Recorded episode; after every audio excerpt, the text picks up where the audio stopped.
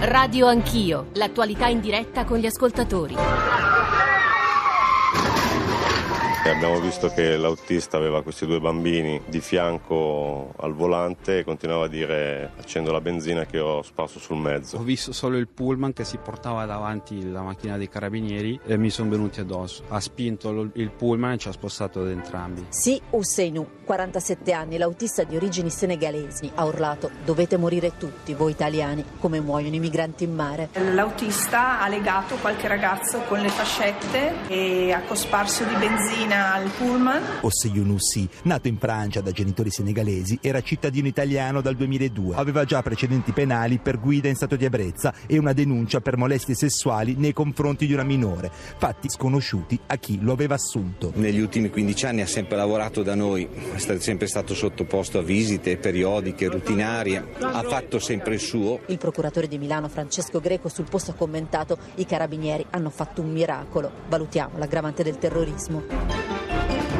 Sono le 7.39, buongiorno e benvenuti all'ascolto di Radio Anch'io, Giorgio Zanchini al microfono, come sapete i mass media, i giornali, i nostri giornali radio stamane sono divisi tra due grandi notizie, quella che avete appena ascoltato, insomma il racconto, tra l'altro immagino l'abbiate seguito e noi cercheremo di darvi eh, non tanto ulteriori dettagli quanto eh, più riflessioni, letture possibili su un evento che è anche molto difficile da leggere, da interpretare, eh, da capire, non a caso.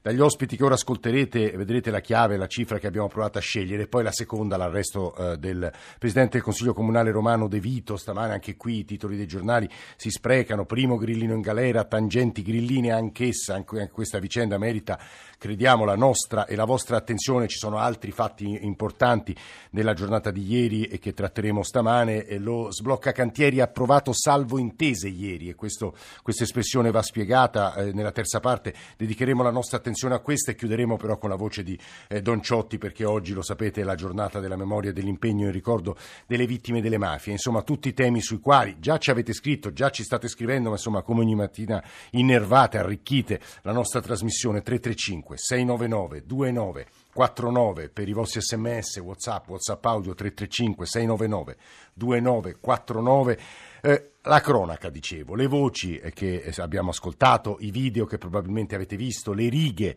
dei giornali che stamane vi sono state lette o che avete letto voi stessi. Non a caso io eh, tenterei di chiedere al nostro inviato Marco Sabene, eh, ovviamente noi abbiamo sentito le sue cronache, eh, però quello che l'ha colpito di più delle, di queste prime ore. Marco, buongiorno, benvenuto di nuovo. Buongiorno, buongiorno a tutti Giorgio. Ma diverse cose in realtà. Uno non ricordo a memoria un'azione di questo tipo in Italia, non so se si è mai verificato un, uh, dire, un dirottamento di questo tipo qui, sembrava veramente di stare in un film, in un film americano. Uh, questa è la prima cosa che ha colpito tutti, credo. La seconda è stata l'abilità e anche un po' il coraggio dei, dei ragazzi, di uno sì. soprattutto che è riuscito poi a prendere questo cellulare di, di, di, un suo, di, un suo, amichetto che era caduto per terra e è riuscito a contattare i, insomma, i carabinieri, la polizia. E poi secondo me anche la... Uh, la naturalezza, sempre in, questa, in, un clima di tragedia, così come ci ha raccontato il colonnello De Marchis, del, di eh, Oissegno sì, che quando è sceso, una volta arrestato, ha detto se voi non foste intervenuti non sarebbe accaduto nulla di tutto questo. Insomma, come dire, eh, non si era reso conto di quello che poteva accadere, perché volendo o no, anche nel, durante la, la, l'inseguimento, lo speronamento, poteva succedere qualsiasi cosa. Mm, mm, mm. Quindi eh, anche se lui poi dice no, non avrei fatto male a nessuno, questo in realtà non è...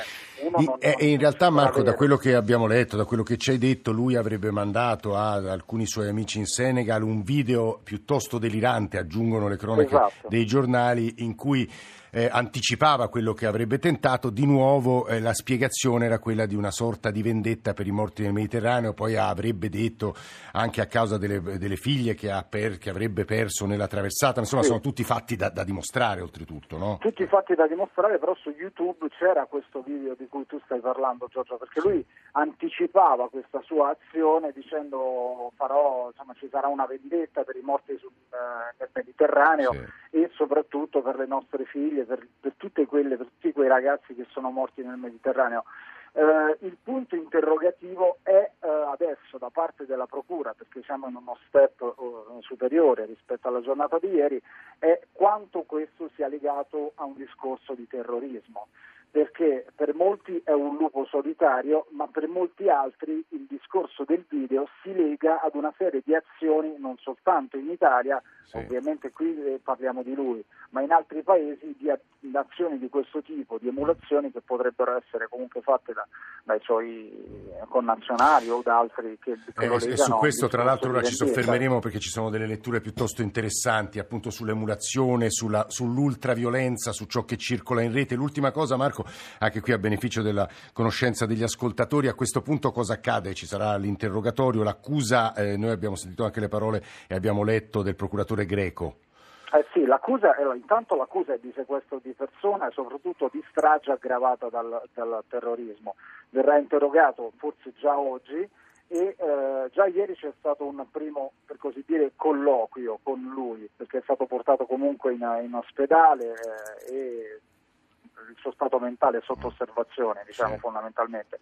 Una volta che verrà chiarito il quadro, il quadro, clinico completamente ci sarà l'interrogatorio e se ne saprà molto mm. di più. Ricordiamolo, lui è senegalese, ha sposato una donna italiana a cittadinanza italiana e, e quindi era il punto di domanda anche di queste ore Giorgio qual è? È come mai lui eh, con i suoi precedenti, perché aveva guidasse un autobus carico di ragazzini.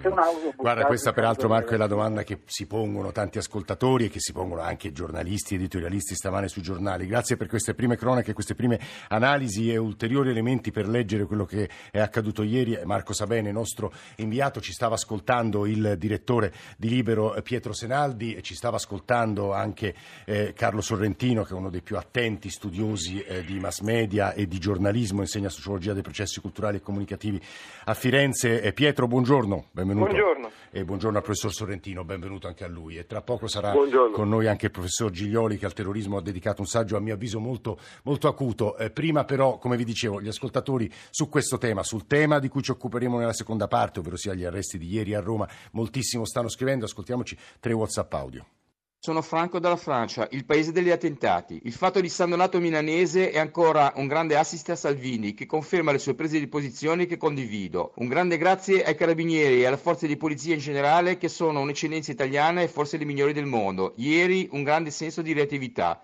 Buongiorno, Angela di Torino. Mi spiace dirlo, ma l'episodio del bus scolastico evidenzia quello che penso, che queste politiche di integrazione sono destinate a fallire. Ma scusate, tutti i TG, anche il TG regionale della Lombardia di stamattina, tutti a dire un italiano, un notizio italiano, un cittadino italiano, ma quel signore di italiano non c'è niente. Eh, non basta avere la cittadinanza italiana per essere definiti italiani. E qui cominciamo a toccare uno dei più delicati punti di tutta questa vicenda, non a caso molto affrontato dai quotidiani stamane. C'è un pezzo di Francesco Merlo su Repubblica, L'uomo nero, ora non ve lo leggo tutto, ma ci sono anche due letture dell'ex ministro dell'Interno eh, Minniti e di Lorenzo Vidino sulla stampa, poi vi leggerò un paio di passaggi e mi sembravano piuttosto interessanti, tese eh, anche a ragionare sulla costruzione del, del clima di terrore e del clima eh, di paura. Non scordiamo peraltro, lo dico a Pietro anche perché adesso leggerò il titolo eh, di Libero di stamane, la scelta che ha fatto Libero, che eh, alcuni dei bambini, tra l'altro credo proprio quelli che più coraggiosamente di tutti abbiano fatto la telefonata, abbiano nascosto il telefono, siano come sai, cioè il responsabile dell'atto, eh, diciamo di origini eh, straniere seppur nati in Italia e quindi, e quindi italiani e, e, e, sia molto difficile dare dei giudizi sulla base della provenienza. Eh, lo dico anche perché Pietro ha scelto di dare il titolo più secco di tutti, Senegal galese emulo di Erode voleva bruciare i bambini, laddove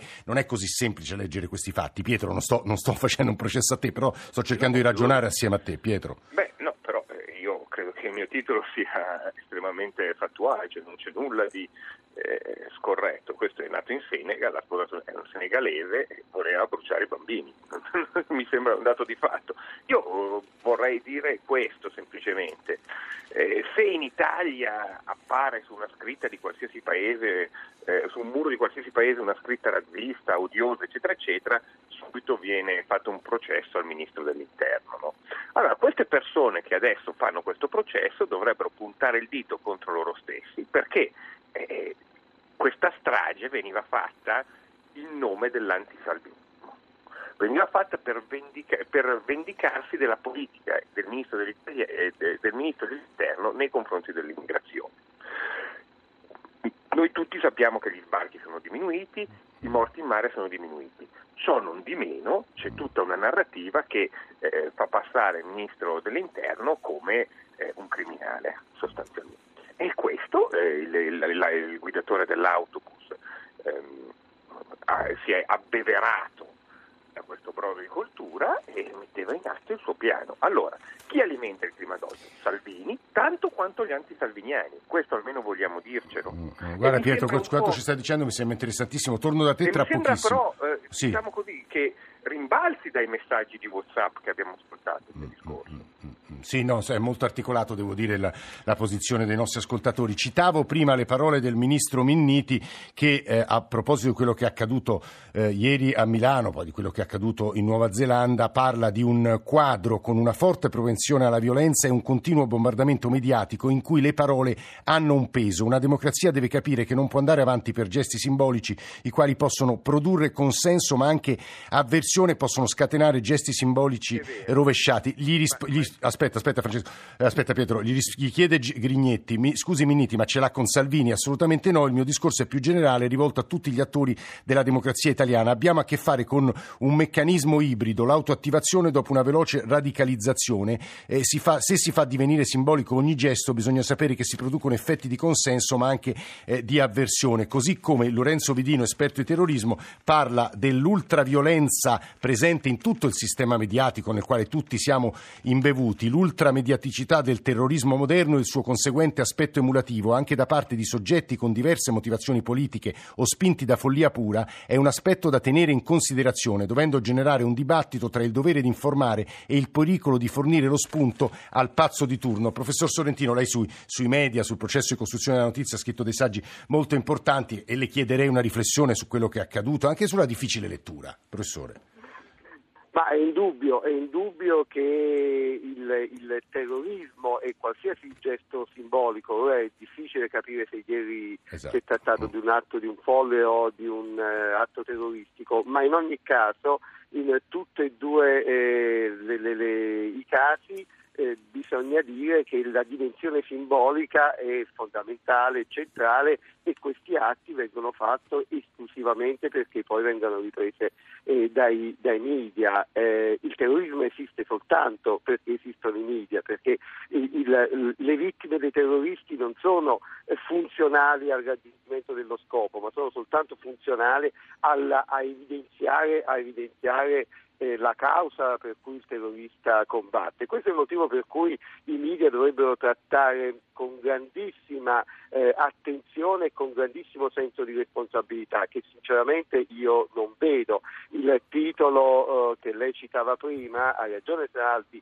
così a livello strettamente fattuale non fa una grinta, è corretto, eh, questo signore proveniva dal Senegal, ma è evidente che ha una seconda lettura, un secondo linguaggio che è, pericoloso, è pericoloso come tanti altri titoli che leggiamo, come tanti altri talk show a cui assistiamo, eh, è pericoloso perché eh, non c'è quella riflessione, e questa ragione Minniti, che invece per esempio avevamo sviluppato negli anni 70 quando eh, si parlava di brigate rosse, quando si parlava di terrorismo politico. Mi sembra che in questo eh, i media, e devo dire la verità, eh, i media mondiali, non soltanto quelli italiani, hanno fatto un passo indietro. Mm, è Carlo Sorrentino a parlare. Dicevo stamattina all'inizio dell'imbarazzo, anche la difficoltà da parte di alcuni giornali sulla scelta del titolo e citavo eh, in parte, almeno alcuni titoli che consegno anche all'attenzione di Daniele Giglioli, che è un eh, letterato, insegna, insegna letteratura compattata all'Università di Bergamo, ha scritto qualche anno fa un saggio sul terrorismo all'ordine del giorno del terrore che ha ripubblicato con una postfazione anche qui molto attenta ai fenomeni contemporanei. Dicevo, eh, un paio di titoli del genere, terrorismo buonista, terrorismo non jihadista, la definizione di terrorismo, lei lo scrive a pagina 3, quindi all'inizio, è difficilissima. Professor Giglioli. La definizione di terrorismo è difficile perché prende insieme una, quantità di pratiche molto, molto, distinte tra loro e il punto è chi le fa e per quali fini. Molto spesso chiamiamo terrorista un atto che viene compiuto contro di noi quando diciamo così, i nostri partigiani facevano saltare una, una colonna di, di, tedeschi, per esempio, loro lo chiamavano banditismo o terrorismo, quindi il terrorismo diciamo così è un, non, è un, non, è un, termine descrittivo, è un termine che è implicito un, una svalutazione dell'atto, giustamente. In generale mi sembra che adesso questo termine stia tornando fuori per qualunque cosa, come, sinceramente non, non, conosco i dettagli di questa sì. faccenda dell'autobus, nel senso che ancora poi sì, abbiamo poche notizie, sì. ma in ogni caso lo squilibrio psichico è evidente, no? qualunque cosa sia, si tratta di un caso di squilibrio psichico.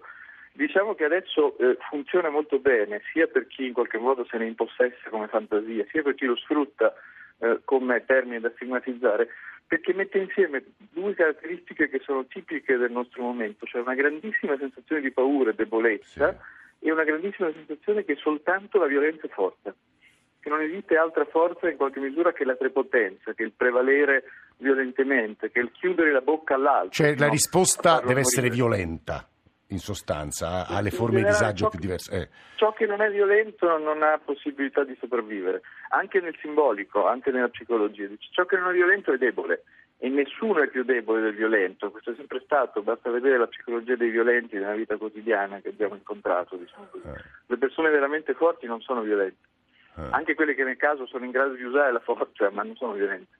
Questa, questa, riflessione, devo dire, professor Giglioli, è di grande interesse e già sta suscitando una serie di considerazioni e repliche da parte dei nostri ascoltatori. È un tema enorme quello che stiamo provando a affrontare, al di là della cronaca, e insomma entrando nella possibile lettura degli eventi che prematura perché dobbiamo adesso conoscere dopo l'interrogatorio quello che è accaduto, anche lo stato psichico eh, di, di, Sai, cioè del, di, di, colui che ieri ha messo in atto quell'azione. Però vorrei lasciare un minuto e mezzo al direttore di Libero Pietro Senaldi per una considerazione finale. Pietro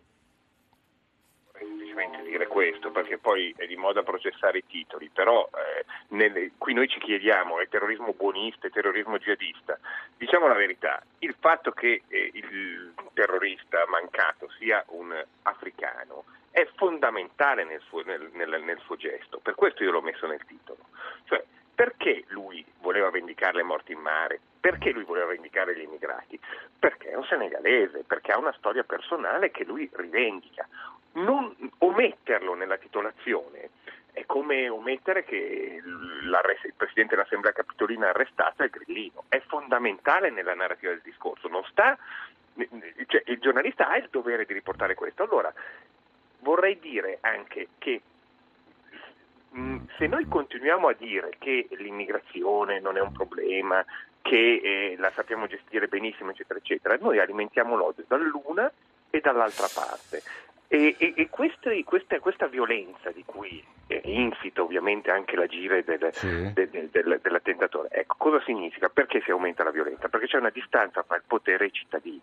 Mm-hmm. Questo, Guarda Pietro, tu ci stai consegnando un altro tema che merita la nostra attenzione, ma, ma riguarda la società, tu dici. No, no, questo, sì, sì, sì, ma, guarda Pietro, ti, ti, ti, ti, devo fermare, ma questo è un argomento che torneremo a trattare subito dopo il G1, peraltro ci concentreremo su quello che è accaduto a Roma. Grazie a tutti.